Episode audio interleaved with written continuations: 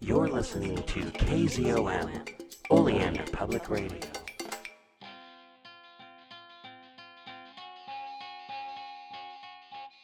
Welcome to People's Guide to the Cthulhu Mythos with Dave and D B. Hello, everyone. Welcome once again to People's Guide to the Cthulhu Mythos. I'm D B Spitzer, here with David Heath, as always, to my virtual right. Dave, how the heck are you doing this week? I am doing the heck well. Good to hear. Good to hear. Looking forward to this weekend, or if you're listening to this in two weeks, last weekend, or if you're, well, whatever. You get the point. Yeah, uh, yeah, yeah, yeah. Forward to the next weekend from when we are recording this. Exactly, exactly. So, someone's going to hear it at some point in time. In real-time space, it's Sunday the twelfth. Um, it is my birthday. Um, I am X many years old. Happy birthday. Thank you. Thank you. Um, but yeah, no, we're going to be talking about Ward Phillips, the Dunwich Horror, and you've got an interview, I believe, with someone. Yeah. So with, uh, Adam Bolivar, who we're, who is a painter, uh, excuse me, not painter. He's a poet yeah. and a writer and a puppeteer. I was going to say puppeteer as well. Yes, yes. And we'll be discussing all of those, as well as Old English versions of North myth- Norse mythology. Whoa, that sounds like fun. All right. So, um, yeah, yeah. How's your week been going? How's how's everything going? Uh, out on the newly located farm. Oh, well, it's well. We're we're bringing in boats, are bringing in hay, and uh, we're getting the barn. So it's been busy. Yeah, it's yeah. been busy here in Swan Island, where there are no swans, and it is no longer an island. Yeah, yeah, yeah. I, I believe it's called Swan Island based off of its shape, or or or, or the person who founded it. It could be, but it was it was an island up until about the twenties. Yeah, and I believe there was actually swans there until the twenties as well. Probably the, the reason why they, they filled up the the the space between uh, the island and the shore. Yeah, was and of course nobody cares about this but me, but it'll be fast. Two things.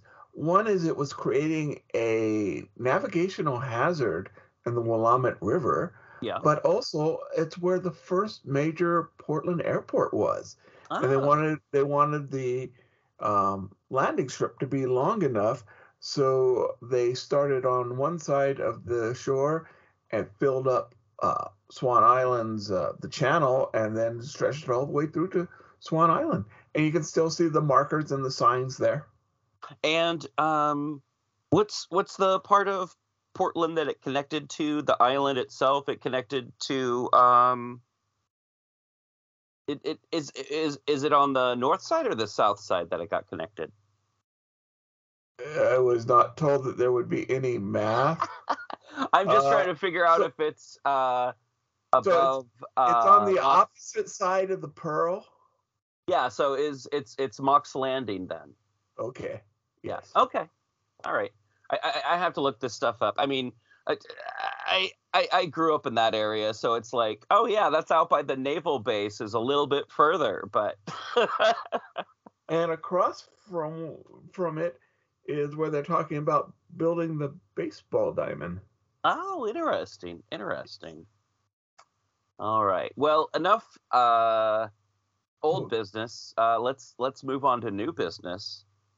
Uh, who's Who's uh, Ward Phillips? There, first of all, not one, but I have come up with four or five Ward Phillips. I only have three. Look at those. So here's the question.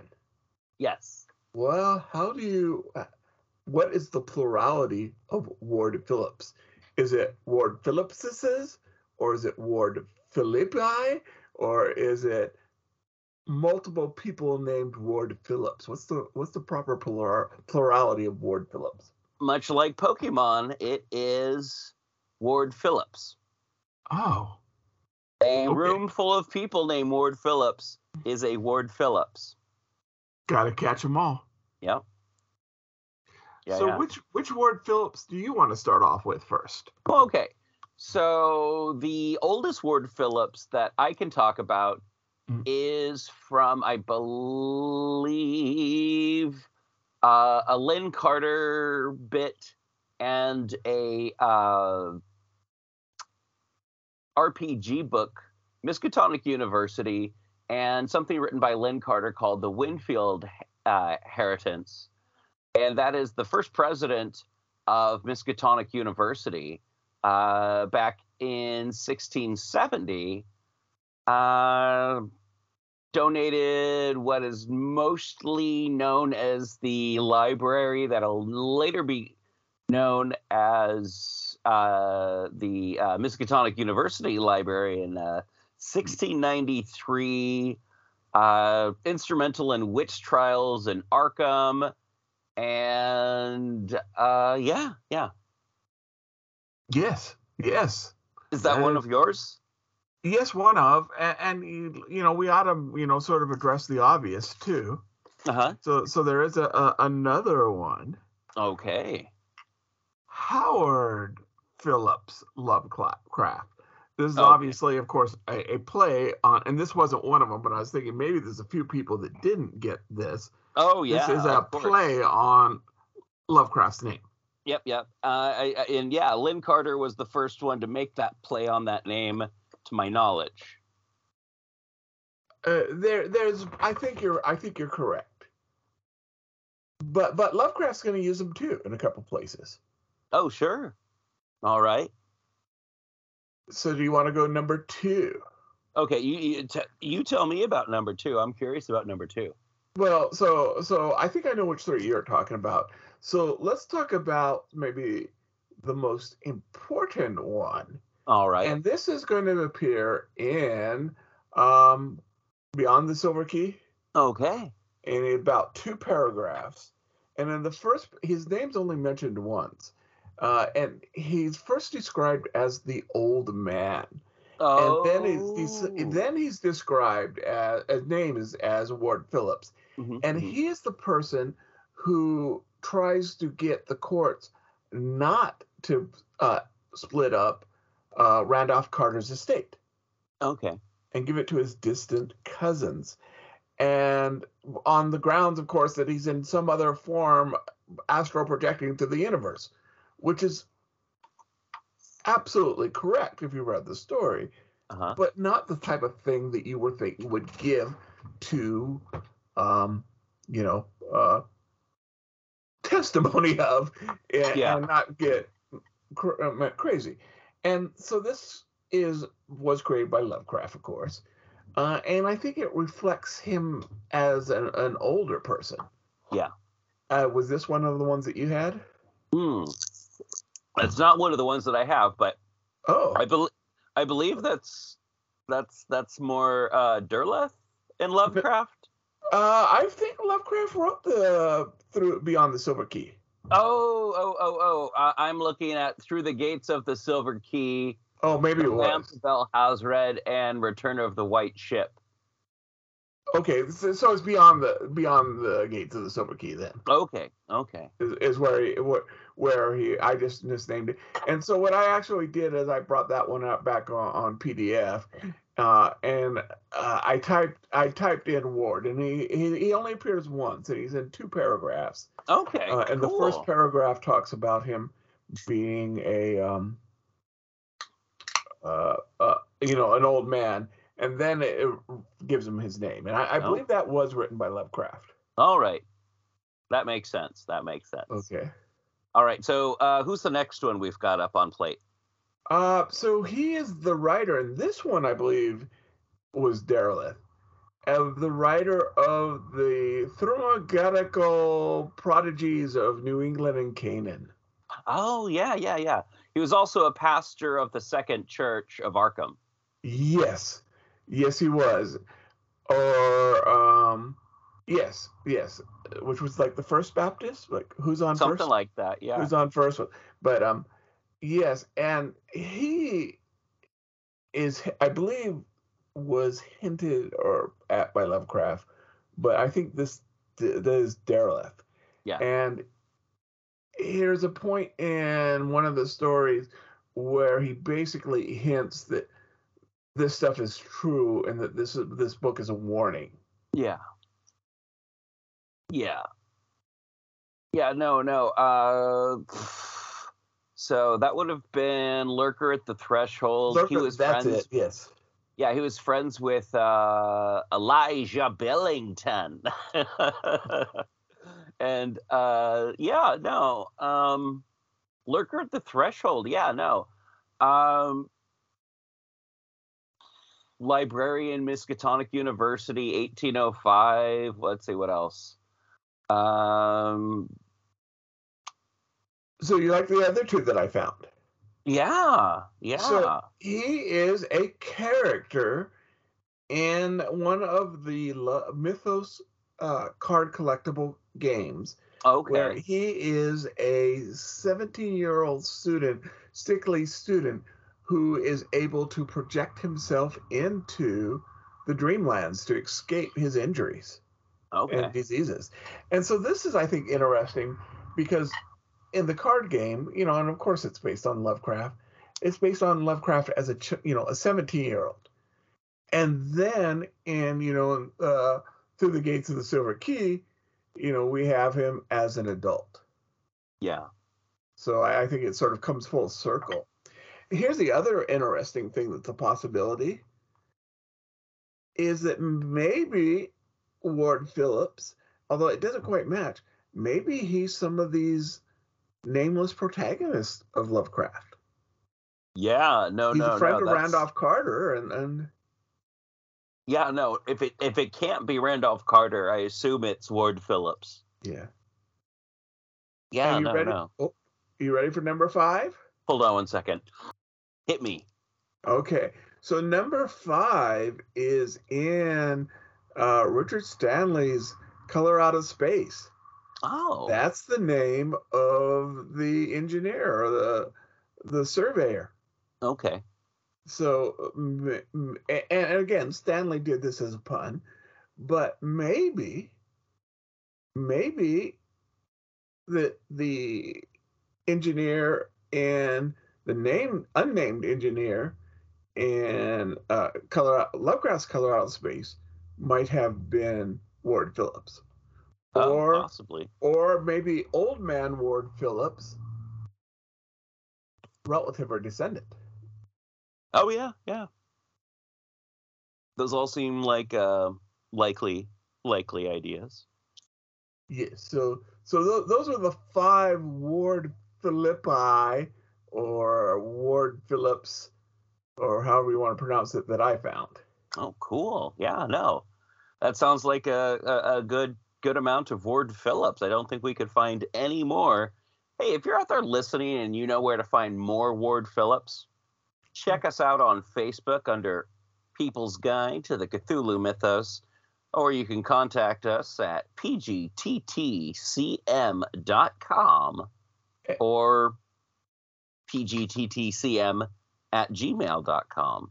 And, and there has to be, well, and, and, you know, there obviously are people whose names are Ward Phillips because I came across a bunch of them, a, a dentist, you know, mm-hmm. uh, a math teacher.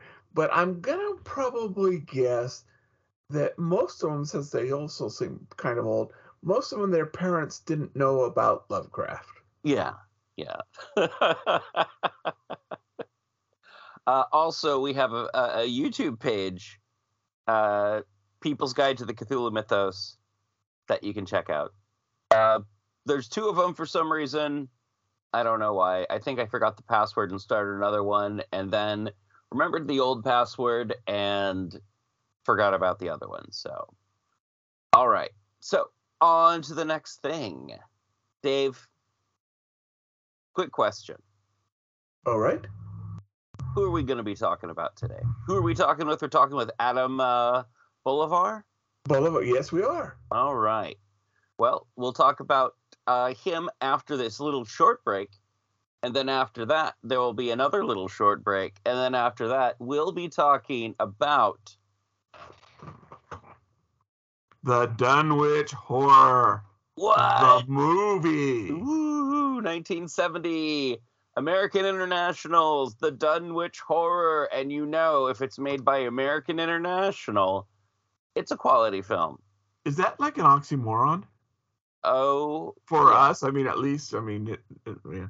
It, no, no. I'm I'm having a little bit of fun. Uh-huh. All right. No, no, we'll international, American. Oh, international. Yeah, yeah, Isn't yeah, that an oxymoron? Yeah. No, no, no, no. I, I thought you were talking about the film. It's okay. Uh, yeah, no, no. American International. Um, I don't know. It, it may be an oxymoron. I'm not. I'm not quite sure. All right. Um, it's an American film that's internationally distributed. Oh. All right. We'll see you after the break, everyone. I want to tell you all about something. I want to tell you about a guy I know in a place. This is Dave's Corner of the Podcast. It is awesome. It's gonna go fast. It's not the interview pod. Ha ha. Ha ha.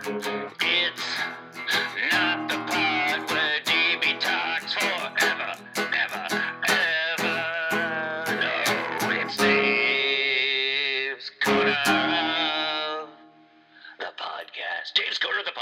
Dave, everyone.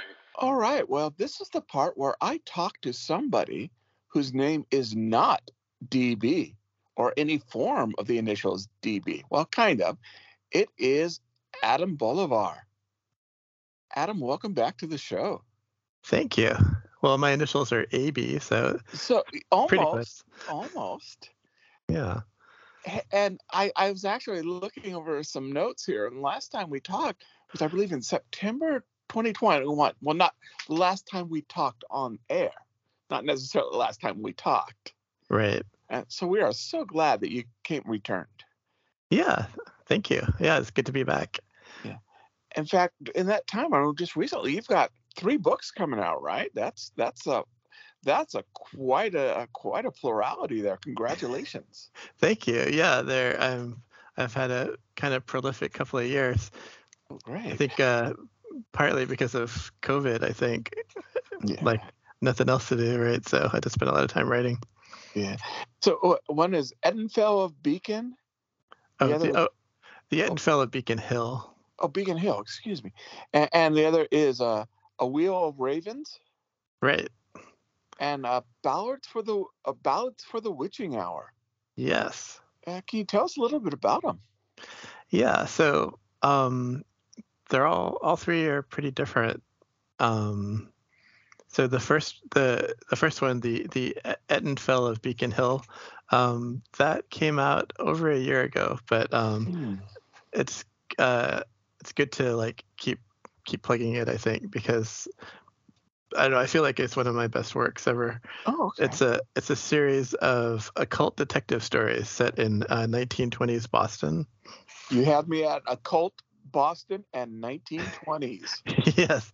Well, I, I'm from Boston originally, oh. although I live in Portland, Oregon now. So it's a it's kind of a bit of a Valentine to the the hometown. Okay. But, but it's set in the nineteen twenties, and it's about a uh, a Boston Brahmin. Uh, they're like one of the sort of upper class hoity-toity people that you oh. don't see much of anymore. Um, and they all live on Beacon Hill, which is this very kind of very old-fashioned, very like kind of exclusive part of Boston that all like the old families live, like the people who descended from the Mayflower kind of people. Mm.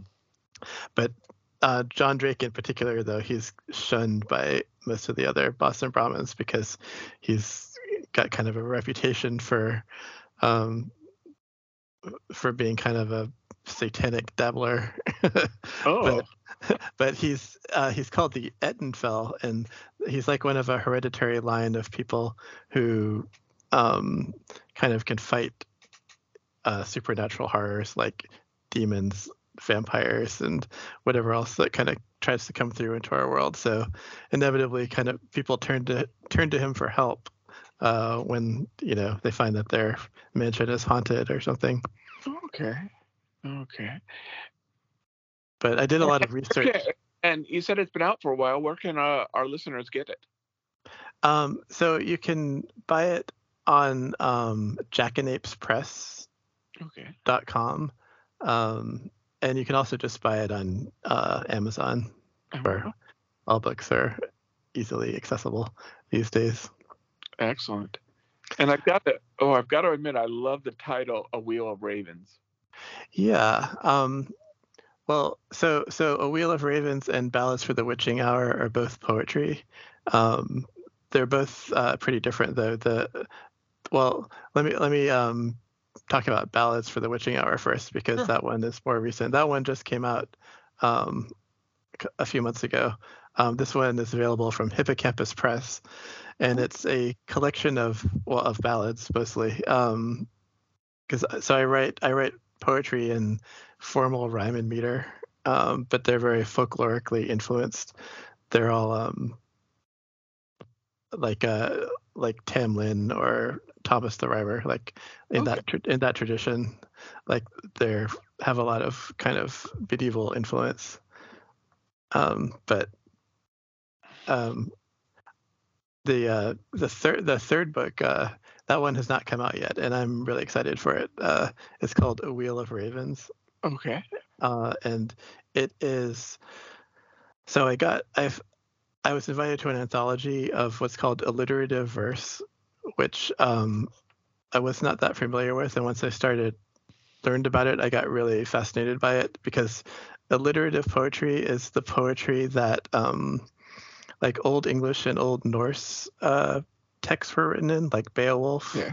or like the Norse sagas, or like the Eddas. Like, you know, it, it's like a traditional Germanic form of poetry, hmm. which has kind of disappeared. Like, people don't write like that anymore. So it, it's um, the difference between it and like rhyming poetry is that the the sounds at the beginnings of words are alliterated. Are like repeated, so it's kind of oh, like, okay. kind of like reverse rhyming. Oh, so um, and that's what all those old like Old English and Old Norse poems were written in, and it's like a completely forgotten art form. It's it has a lot more rules than that. Like, there's more to it than just like uh, the alliteration. Like, there's like a, like a very complicated meter that goes along with it, and there's rules about how things get alliterated, which oh. uh, I won't like. get too deep into here, but um but um so I like it it got it got me really fired up, so I wrote a whole collection of poems like that in like oh. the tra- traditional Old English meter, and there's a lot of like Norse mythology influence in in the poems too. Like, I write up but but I wrote um poems that were based on the Old English version of the Norse gods, not okay. the Norse ones. So like Odin was called Woden by the English, all right. And Thor was called Thunor. Um, so for some reason, like the Norse names kind of got remembered, and the Old English names weren't weren't remembered. So I was trying I'm trying to revive that like alternate mythology, which I kind of think gives the book a little bit of a like a originality too, because everyone writes stuff about Odin and Loki and stuff, but not many people know about Woden and Luca, which is so, like. Oh, oh, I'm sorry. But I'm sorry, but. Anyway, I, I, I, I there was a PhD professor of Old English who kind of was encouraging me and giving me advice on how to write them, and he wrote the foreword, and he pointed out that this is actually the first collection of like traditional alliterative poems um, ever written, like like original poems. Oh, so um, that's pretty. That's a pretty big distinction, I think. Wow! Congratulations. Yeah. Thanks. Now, I'm going to probably throw a, a kind of curve for you, but I've got a personal question that I'm just really curious. Yeah, sure. So I'm not really an expert on Norse mythology. Okay. I'm very curious as a kid, and I wish we had the internet. So, but I'm familiar with the term Woden and stuff. Do you find yeah. that the characters in the Middle English version are are different than the characters in the, the, the Norse sagas? Well, so the, the problem is that there is very little um, mm. information about the English versions, because they were Christianized a, ah. lot, a lot earlier. It's only like small fragments exist. Uh, and um, most of the information we get actually were written down by Christian monks. and they deliberately they right. they deliberately like didn't give us information. They're like, oh yeah, well, there were these old gods. They were called Odin and I uh, called Woden and whatever, but we don't talk about them anymore, sort of thing. We're gonna keep all the good stuff out. Yeah, so it's kind of frustrating. Like, that's I think that's mostly why people just go with the Norse versions, because that's the ones that we have more information on. But so I, I kind of basically did a lot of imaginative reconstruction. Hmm. I mean, I st- you can kind of assume they were pretty similar oh. there, but um, there probably were differences, but we just don't really know. But I imagine a- as a, a creative and an author, that gives you a, quite a big a, a sandlot to play in. Yeah, actually, I I think it was um, inspiring in a way, because I kind of got to like come up with my own versions, kind of what I thought they would be like. The the, the like a lot of scholars are very um, they're hesitant to to like you know speculate on things because they just don't have the information. But I'm I'm I'm a I'm a writer, so I can like write. I can like speculate away, right? yeah, yeah, definitely. Uh, I mean, I'm not saying that there isn't some crossover, but yeah, a creative's got a lot more play than an academic, right? So I've got some leeway that academics don't have, but I, I am careful to point out. I write an introduction to like tell people that a lot of the assumptions I make are not necessarily historically accurate. So don't like. Don't go buy my book and use it as like some kind of academic source material, because it's not. Don't, don't cut and paste it and put it into Wikipedia. Yeah, it's like it's educated guesses basically. But but I mean, some people. I mean, there are people who like practice like kind of Norse neo-paganism yeah. or English neo-paganism, and um, they make kind of assumptions or re- reconstructions too, like. You can like maybe you hear Odin talking to you in a dream or something, and you know who's to say that it's not not true? Abs- absolutely, uh, yeah, no, and and I can say this because she doesn't usually listen, but you've already convinced me what I'm going to get my mom for her birthday. oh so, well, uh, well, well, the book hasn't come out yet, so um, well, well, I don't know well, when... her birthday's in September, so she, we got a little while. Okay, they, I think there's a good chance it'll be out by September. Okay, well, she may she may be getting an I O U, because my mom is, loves Norse mythology and loves uh, poetry. So, so oh, well, well it, there you like, go. It's like you've been writing it for her. So, yeah, well, I mean, um, I, I, I'm hoping I'm hoping it'll inspire other people to. to write poetry like this, because like I said, it was a it's it's a it's a lost art form. It was the the traditional poetry used by like the Old Norse and the Old English, um, like for probably centuries, maybe even thousands of years, and it just kind of got like suppressed and like like it was kind of deliberately squashed because I think it was considered pagan. So, so, so I'm bringing it back. Yeah. So so the the. North Norse god of poetry, is that Barke? Oh, Bragi. Bragi. My so my mom gave for my birthday gave me a wooden carving of Bra- uh, carving icon of Bragi that was carved in the Ukraine. Wow, that's pretty cool. Yeah, I should so. get one of those. He, I guess he's kind of my uh, kind Your of my patron? patron god, right? Yeah. Although. Uh, Odin, I'll I'll just call him Odin because it's more familiar. That is kind of considered the god of poetry too. Hmm. Like he has um something like uh he won something called the Mead of Poetry. Oh, okay. Uh, like it's it's like this kind of like magic mead, and if you drink it, um, supposedly it makes you a brilliant poet. So I'm hoping he maybe gave me a couple of drops. Well, that sounds like it. Now, I I have this sort of.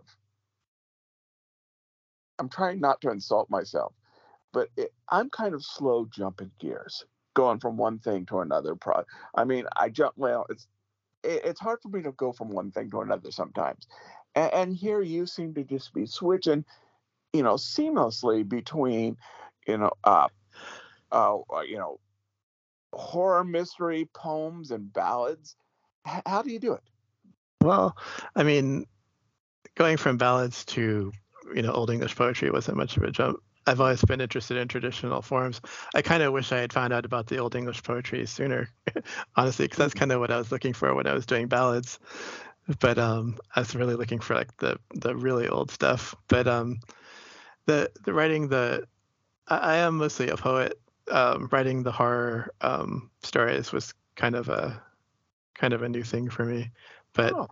I I I didn't find it um, like. I don't know. Uh, I kind of find it, it it it's not that big of a jump for some reason. I included a lot of poems in, in, in the book too, in the uh, the the Ettenfell book. Oh, okay. Um, um, I kind of I actually bring in Norse mythology in the book too, believe oh, it or not. Awesome. So, like, I'm still Mom, kind of like Christmas present. Yeah, you can get her that one too. Yeah, or or I maybe more of a Yule present, right? Yeah, exactly. So do you think? Do you think that? How can I phrase this? That the spirit of poetry sort of sets the tone for your prose. If I'm making any sense or not, there. Yeah. Well, the I kind of like. That's part one reason I like Lovecraft uh, is he is his language is very poetic, yes. like. Like it's he's not just like writing a story as simply as he can. Like the actual care he puts into the the words and the kinds of words he uses is very uh, important to him. Like it almost feels like he's basically just writing like prose poems uh, in, in a really long Narl, form. Uh, Narlahotep, I think, is an excellent example of a prose poem. But yeah, for sure. On that. No, I, I agree. I think I mean I think I, I kind of take the same approach. Like. my my prose writing is very like I made it because it's set in the nineteen twenties, so I'm like deliberately using very antiquated okay. ways of writing. So I think it may not be super popular. I shouldn't say this; my publisher would kill me. But like I don't I don't think it'll ever be a bestseller because like it's not like easy to read. Well, you know that's it's those hidden hidden gems that are, are so rare and so wonderful to find. Yeah, but I think people like you, like people you would meet at the Lovecraft Film Festival would appreciate it. So it's a small audience, but it's an audience nevertheless. Now, the last time we talked, you had mentioned or you talked about your puppet shows. How is that going? Uh, so I'm still doing them. Um, I just did a puppet show um, last Halloween mm-hmm. uh, at a place called the... Um, the Book Pub in Portland. I don't know if you've ever been there. Uh, and it was like kind of a poetry night slash puppet show. Like people mm. got up and read, well, poems and stories. And then we did the puppet show afterwards. And it went over, it went, went over really well. I still like doing puppet shows. It's pretty um, physically demanding though. So yeah, I don't know if I can pull it off more than maybe like a couple times a year. Yeah. But, and your puppets are marionettes, right? Yeah, they're string puppets. Um, so like you're standing like behind like a curtain, and all the all the audience sees is like this sort of window. Uh, like they just see the marionettes, and there's like sets and like a like props and stuff. So it's Excellent. It's fun, but um, like I said, it's kind of physically demanding. Excellent. But I'm yeah. hoping to do another one maybe uh, around like Walpurgis Night. Okay. Like April, end of April. Get, get if you can get us the information, I'll make sure that D B puts that out on our shows around then, so that, oh. that people will know it's coming out. Okay, yeah, nothing is like finalized yet, but we're aiming for something like like April thirtieth. Oh, awesome! Yeah, just let us know when and where, and who knows? Uh, you know, if we're finished with the kidding season, maybe I'll be able to show up. You should. You should come. Well, I don't know if you've ever been to the Book Bin in Salem, um, but that's where we're probably going to do it. Okay. All right. I, I've not been there, but yeah, it's a it's a bookstore in like in Salem, but okay, yeah, awesome. It's, it's should it be puppets and books? You can't beat that. Yeah. Well, it's supposed to, it's going to be like kind of a literary event. Like people will give readings, and then we'll do a puppet show. Awesome. And now, um. Got it. So, so this is our sort of our signature question, and and I'm really kind of excited to hear what your answer is. If you could be in charge of any creative project. And you don't have to worry about copyrights. You don't have to worry about money. Uh, you get whoever you want as cast and crew or, or support. What is your dream creative oh. project?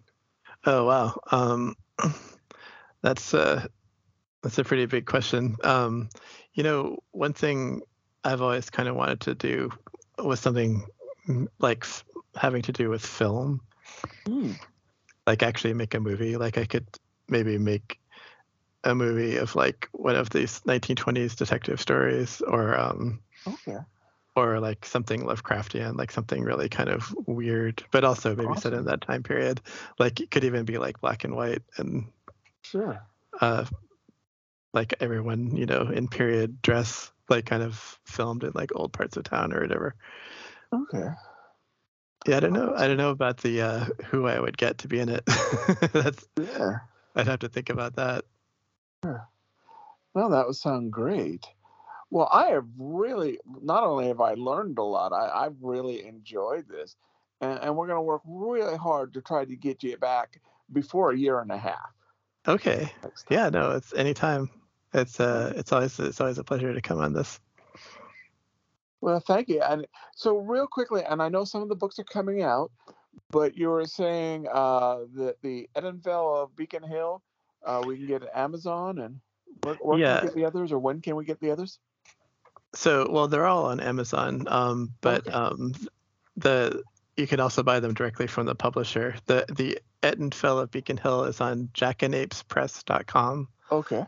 Um, the Ballads for the Witching Hour is on hippocampus press dot com. Okay. And um, the A Wheel of Ravens has not come out yet, but I hope it will come out this year. And that is also from jackanapespress dot com. Excellent. All right. Well, thank you so much. And uh, can't wait to hear from you again. All right. Yeah. Thanks a lot. Dave and D B go to the movies. Dave and D B go. Movies, Dave and D B go to the movies. Dave and D B go. Hey, everyone.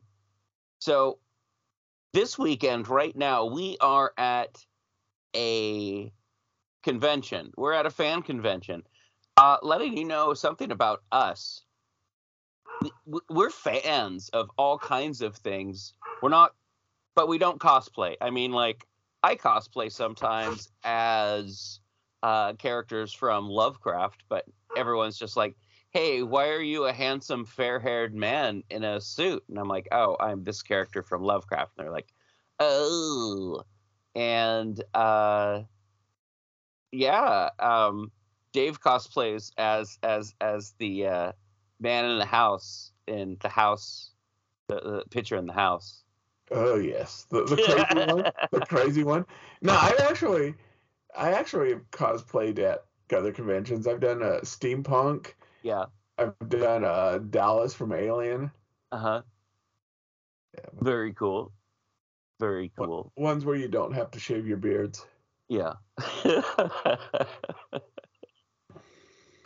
yeah. Um. Yeah. No. Um. And I, I, I cosplay at events that people don't expect you to cosplay at. Um, my friends and I, we used to cosplay as Jedis at Burning Man in the nineties when Star Wars was not cool. I, I, I have occasionally cosplayed at, like, uh, the grocery store. Yeah, yeah. No, but uh, why cosplay is one of our sponsors for this episode, and... Why cosplay? Why not cosplay? Cosplay's fun. And they've got all kinds of stuff. They've got Star Wars. They've got a lot of your favorite current anime out there. Uh, they've got stuff from movies. They've got stuff from anime. They've got stuff uh, from video games, which I'm also excited about. Um, and yeah, why cosplay? Check out the link. Figure out how to get twenty percent off. I thought it was twenty-five percent off. That was an old thing. Don't, don't, there's no twenty-five percent off, but I get you twenty percent off. Anyway, follow the link, use our code, and in the show notes and get twenty percent off of cool wigs, cool accessories, um, cool Dave making noise in the background, and cool outfits. So, that was my chair. I yeah, apologize. No problem. And why cosplay dot com, but check out the link in the show notes to get yourself some discount and to get us a little bit of that discount that you saved with Why Cosplay. Jugga, jugga, jump, jump, jump. So, yeah. Hey, uh, we're talking about the Dunwich Horror. The Dunwich Horror, yeah. So I got a question for you. Go for it. And I, I don't suspect you to know the answer to this. Then I'm going to tell you the answer to the question. What was the date and hour that you first saw the Dunwich Horror, the nineteen seventies movie? Oh, um, I, I actually can answer that. Ooh, it may be the same day. Okay. What, what's your uh, it was uh, November twelfth, uh, two thousand five, and it was somewhere between two and five p.m. I was super, super, super sick, and I wandered down to Movie Madness, which is just down the hill from me, and I rented a bu- an armload of Lovecraft and collapsed. So, yeah. Oh. So I first saw it October twenty-fifth, nineteen eighty-one, eight o'clock Pacific time. Whoa. You know how I know that? I'm actually impressed that you knew yours. You you looked uh, you looked it up in the T V guide? It's close. So I saw it. It was actually the fifth movie in Elvira's Mystery Macabre. Oh, and interesting. So uh, the first one, I think, was The Grave of the Vampire. And uh-huh. for some bizarre reason, there was two T V shows that my family would gather and watch uh-huh. as a family. The Muppet Show and, and Elvira. And the first time I ever heard that there was a, a, a Dunwich Horror mm-hmm. was, so she w- was giving previews of the next shows. And one of them was the Dunwich Horror. And I had just read the Dunwich Horror. Uh-huh. It's the second Lovecraft story I'd ever read. And and I had to have read it somewhere eighty, eighty-one. And I was so excited. I saw it and I was so disappointed. But part of that part of that was because, you know, I was a fourteen-year-old, well, almost fourteen-year-old boy, uh, still thirteen at the time. Um And I really expected this true Lovecraftian adaptation, and it's not what I got. Yeah. Uh, and even more, uh, I, I got the T V edited version. Yes, of course. So, um, so yes, um, it's the first place I. So the first place I ever saw the Dunwich Horror, first place I ever heard of the movie Dunwich Horror. Uh, was Elvira's uh, uh, Movie Macabre. Mm-hmm, mm-hmm. That's crazy. That's that's pretty fun. And yeah, no, you would not have had uh, Dean Stockwell would not have been Doctor Yui in uh, Dune, or been in a bunch of David Lynch films, or even uh, Al from Quantum Leap. He was a character actor who unfortunately was in this uh, um, Roger Corman horror film. Exactly. And, um, and, and uh, I kind of, exactly. And that's the first thing, you know, as a thirteen year old kid, the first thing was, okay, they moved it from the twenties to the seventies, you know. Yeah. Okay, that's just that was just not that. I mean, uh, within a couple of years, Dracula seventy-two is going to come out. So I mean, that's yeah. just what they did. I, I I get that. But the other thing that, as a kid, really bothered me was the fact that yeah, Wilbur uh, Watley or Whitley or was not this goat guy. No. That, that, you know, he was sort of this combination of Mister Carter and, you know, you know uh, somebody getting kicked out of the Playboy Club. But I kind of, you know, as I'm a little older, and I've seen this with different eyes, and there's this sort of, and and Dean Stockwell has basically said that he played this character tongue in cheek. Yeah. You know, oh yeah. He he played it as if it was a joke that he was in on it. Mm-hmm. Um, but there's that scene where he's like uh, doing this um, sort of magic thing where yeah. he's got his hands out that look like L's. Yeah. And, and, and I guess that's kind of mocking uh, an Alistair Crowley picture. Correct. Yeah. But don't you kind of get, knowing the source material, don't you get it's kind of maybe links with uh, the deep ones? Yeah. Yeah. I like can see that. And, and there's one scene that I really kind of liked, and I actually rewatched it again, is the scene where he takes uh, Nancy, the, the Sandra Dee character, mm-hmm, mm-hmm. and, and he's sort of hypnoti- he's hypnotizing her, right?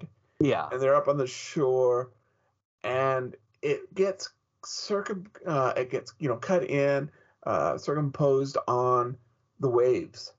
Yeah. You know, and and, and I, I think that they, they kind of went. I don't. Well, I think they kind of went art, tried to go art housey. Yeah. So it's brainwashing, but again, this is reading way much more than it was meant to be. Mm-hmm. But again, that kind of maybe ties into the the, the deep ones. Yeah. Yeah. So, no. No. No. Uh, there's there's there's something about like. He feels less like Wilbur Whateley and more like a male version of uh, Asenath Waite. Yeah, I, I I can see that. Yeah. And the other thing, I think, I mean, obviously, it, it's somewhere, um, you know, Dunwich Horror is in there somewhere. Yeah. And I think it was also greatly influenced by um, Rosemary's Baby. Yeah, which came out. Uh, so I think that they, I think they were trying to maybe get some Rosemary, uh, Rosemary Baby vibe, because it was a huge success just a year before. Mm-hmm. Mm-hmm. Correct. Yeah. So, um, uh, um, you know, the writer, and I am trying to remember real quickly. Uh, oh, is among there was three writers, but the main one was Curtis Hanson. Okay. And Curtis Hanson is going to be uh, most famous for, well, he wrote, he did the screenplay of the Disney uh, T V version or movie version of Never Cry Wolf. Oh, oh, okay. He also is the, won the Academy Award for the screenplay of L A Confidential. Oh, cool. Yeah, he also did uh, Wonder Boys, uh, Eight Mile. Yeah. Um, so he's he's um, he he's done quite a bit. Well, he he's passed away, um, but um, yeah. So he he he obviously has some talent here. Yeah. Uh, he definitely has some talent, especially. Uh, I mean, Never Cry Wolf and L A Confidential were like uh, Dunwich Horror, then that they were based movies based on existing books. Yeah. So he, if you give him something to work with, and I'm not saying he wasn't creative in his own right, but mm-hmm. that was that was his bread and butter. That was why people give him awards.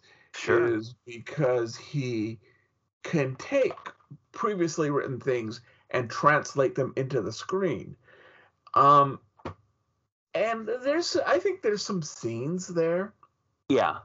That are, um, are really good.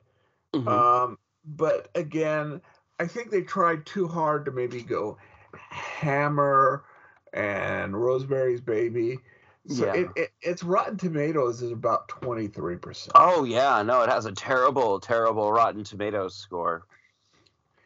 And um, I, I read, uh, I, I found a, a copy of online of Seminique, or Seminique, mm-hmm. uh, that has the original review. Uh, and it, it it says pretty much the same thing. The, the cast is kind of wasted. Oh, not, yeah. Not not really coherent. And, and remember, this is nineteen seventy. So yeah. Lovecraft was still a niche. But even in this, in this nationally published magazine, you know, it talks about this being the first or one of the first real Lovecraftian adaptations, uh, mentioning, you know, um, Die Monster Die being based on the Color Out of Space.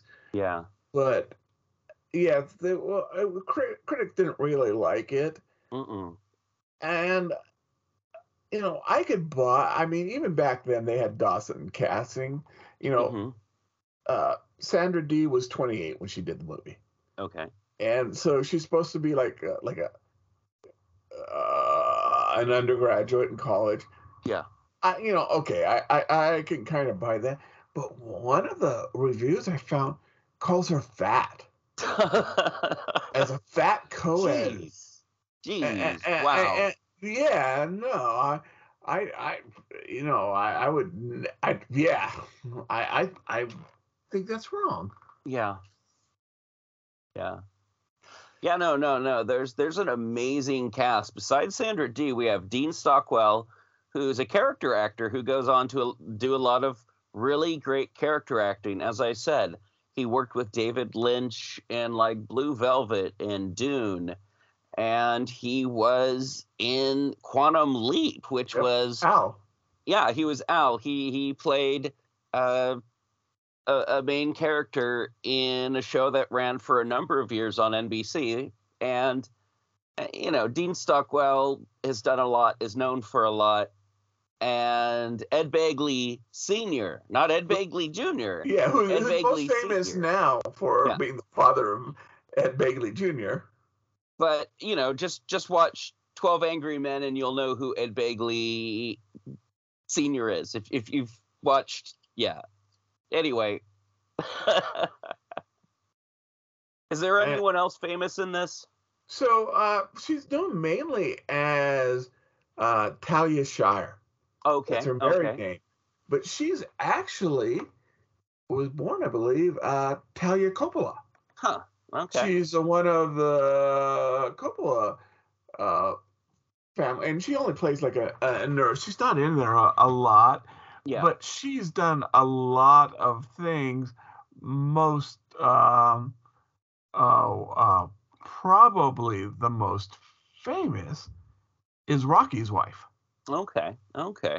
Yeah, you know, she's the Yo Adrian. Yeah, yeah. But she's also, because she's a Coppola, she plays like little kids in uh, The Godfather. Uh, you know, The Godfather and other, yeah. you know, Coppola movies. Uh, that's yeah no that's that's that's true. Also, I want to say Sam Jaffe is in there. Um, um, no one else who I know, and other people are like, "Wait a minute, don't you know about so and so or so and so?" And I'm like, "I'm not Ken Height. I don't I don't, I don't know that stuff." But yeah. um, uh, another sort of character actor did a lot more T V. Uh-huh. Uh, not Michael J. Fox, but Michael Fox. Oh, yeah. The reason J. Michael J. Fox has to have the J in his name. Yeah.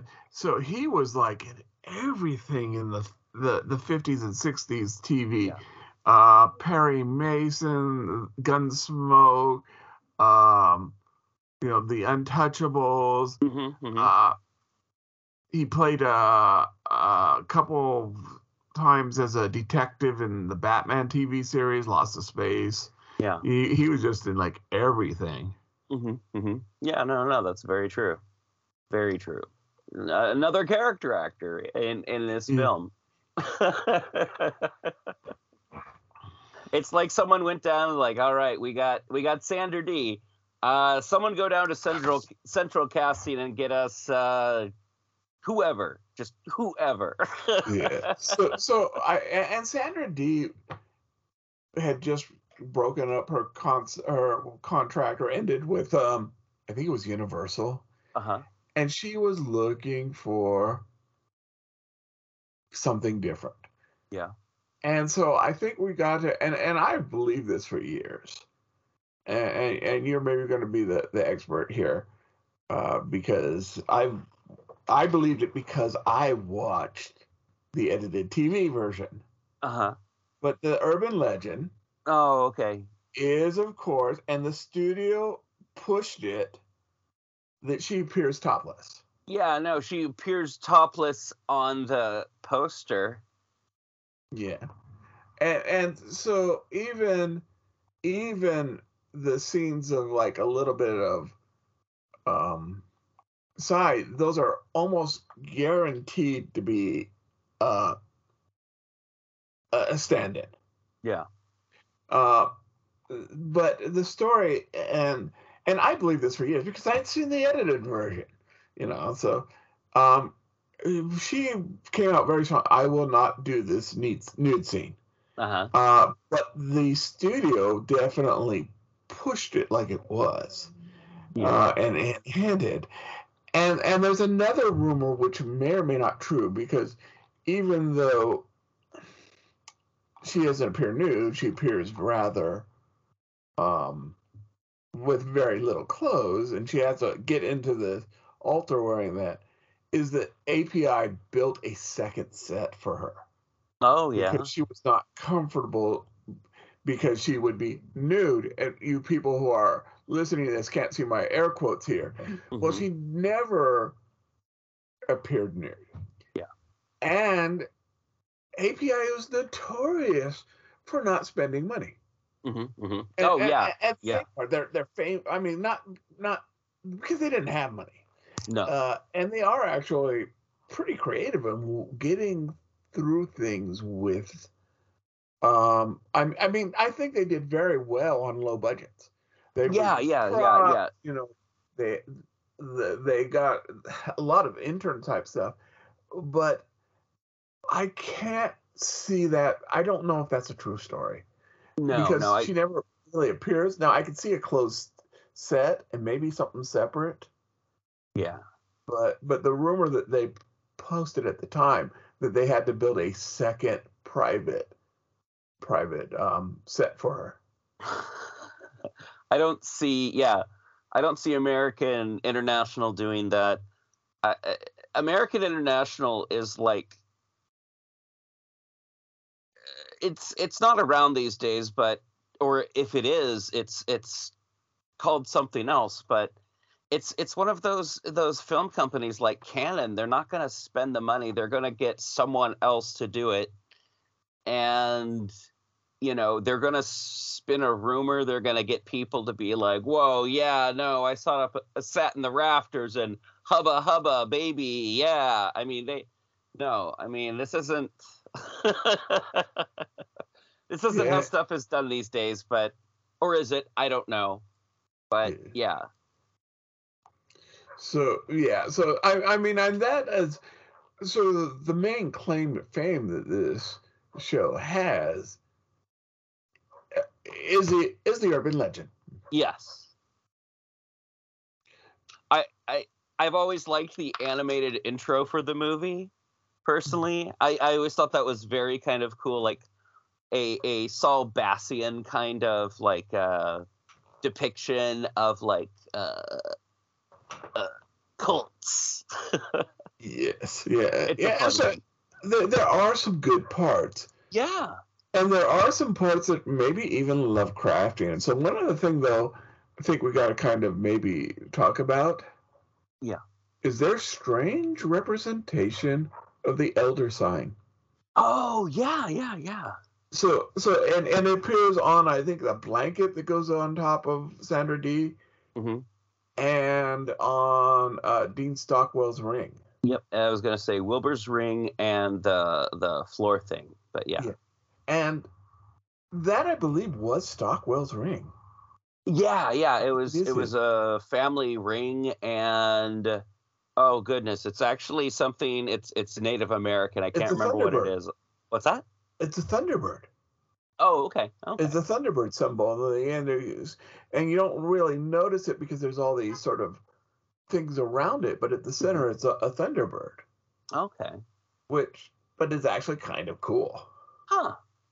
Interesting. Very, yeah, but, very interesting. Yeah, that's about all that I can think of, though. Yeah. Um, about that movie, other yeah. than it, I, and I do understand though. Uh huh. And I have not, but people have told me that have seen the the Blu-ray version. Yeah.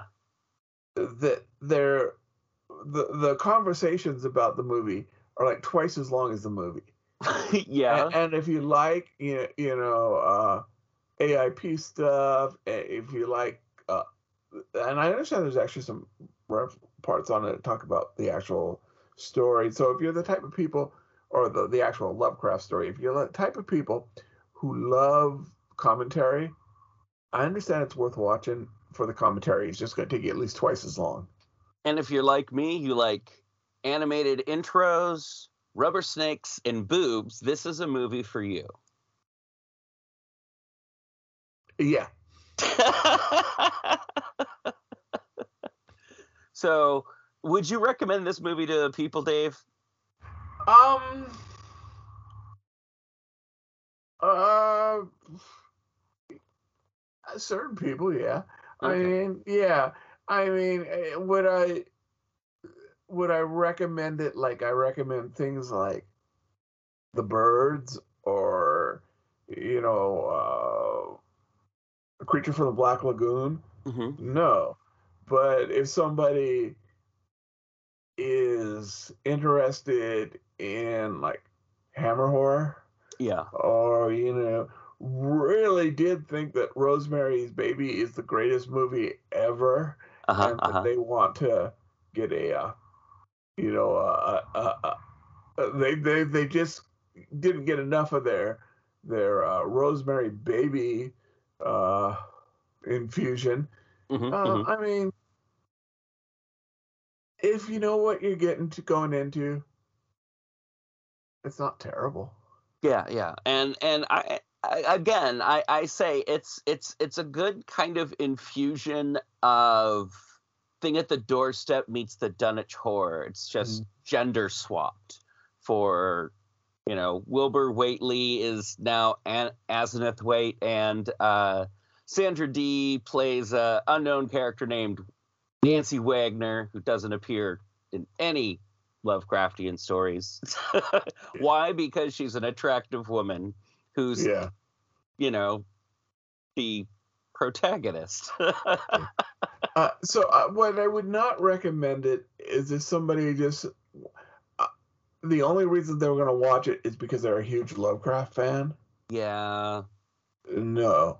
Uh, do you going to watch it because you want to say that you've seen every uh, Lovecraftian version that's ever been put to film? Yeah. Go for it. If but, if you know what a Roger Corman film is and you say, "Oh, I'm up for that. This is a good film for you." Yeah. Yeah. If you, if if you like to make fun of movies, you like to M S T three K it. This is a great movie. This is an amazing film for that. This is a good film to make fun of, like a lot of uh, American international films. Uh, it's it's kind of like it, as you said before, Dave. It's it's it's disappointing what this film is like, considering who's in it. But it's like where they're at in their career is makes sense for everyone. Yes.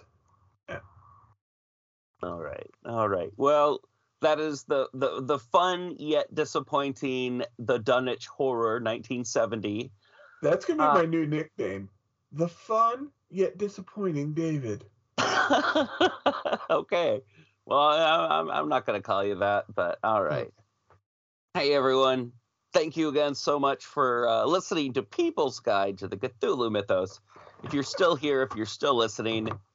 Uh, check us out on Facebook. Check us out on Twitter. We don't use it. Uh, it just is like auto. Anyway, uh, check us out on the YouTube. Uh, go to p g t t c m dot com, People's Guide to the Cthulhu Mythos, p g t t c m at gmail dot com if you have a question or a comment. And let us know what you like. Let us know what you think is boring or dumb. And uh, come see us this weekend at, uh, what's this thing called? Fan Expo. It's P D X. P D X. It's at the Portland Convention Center on M L K. So check us out. We're going to be there February seventeenth to the nineteenth. I'm going to be on a bunch of panels. Dave's going to be on a bunch of panels. I'm going to be at booth one one three three, helping my buddy J C. That is Jeremy Clark, not... Anyway, I'm selling guitar stuff. He's selling three D printed uh, fan art things. Uh, and yeah, no, we'll see you next time when we'll be talking about... According to my list, we'll be talking about Pikmin and Alien. So, yeah. Yeah, so it's going to be a, a good one. Yep, yep. All right, we'll see you next time, everyone. Bye. That was a good episode. Yeah, it was I, pretty good. I, I don't know why, but I always salute people when I say, have a good one. And it's like, I'm I'm not even up. Okay, anyway. Thank yeah. you so much, Dave. I'm going to go eat my birthday meal somewhere. Well, happy birthday. And thank you. Uh, thank I'll, you. I'll send you this. I'll send you uh, Adam, the Adam's interview. And plus, he sent me a couple of links uh, just of his books. I'll, oh, cool. I'll, I'll, put, I'll just put those in the chat. Thank you so much. All right. I'll talk to you later, Dave. All right. Take care. All right. You too. Bye.